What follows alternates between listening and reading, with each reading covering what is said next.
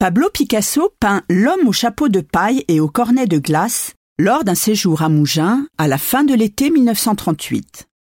Ce tableau au motif anecdotique exprime à la fois la chaleur étouffante de la saison et une forme de bonheur simple, à l'image des estivants consommateurs de cornets de glace que l'artiste croise alors sur les terrasses de la côte d'Azur.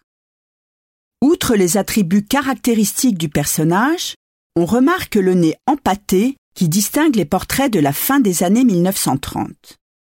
D'autre part, le corps est traité à la manière d'un vitrail.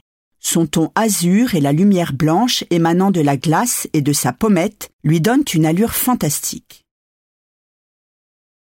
Soixante ans plus tard, l'auteur de bande dessinée américain Arch Spiegelman reprend ce tableau dans sa couverture du journal The New Yorker du 19 avril 1999.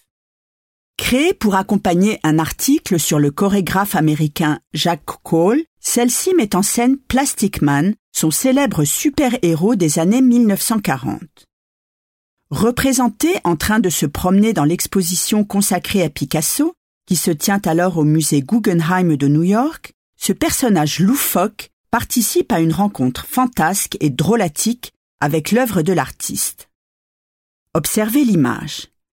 D'après Spiegelman, ce double hommage à Jack Cole et à Picasso est une manière symbolique de confronter les arts supérieurs et inférieurs.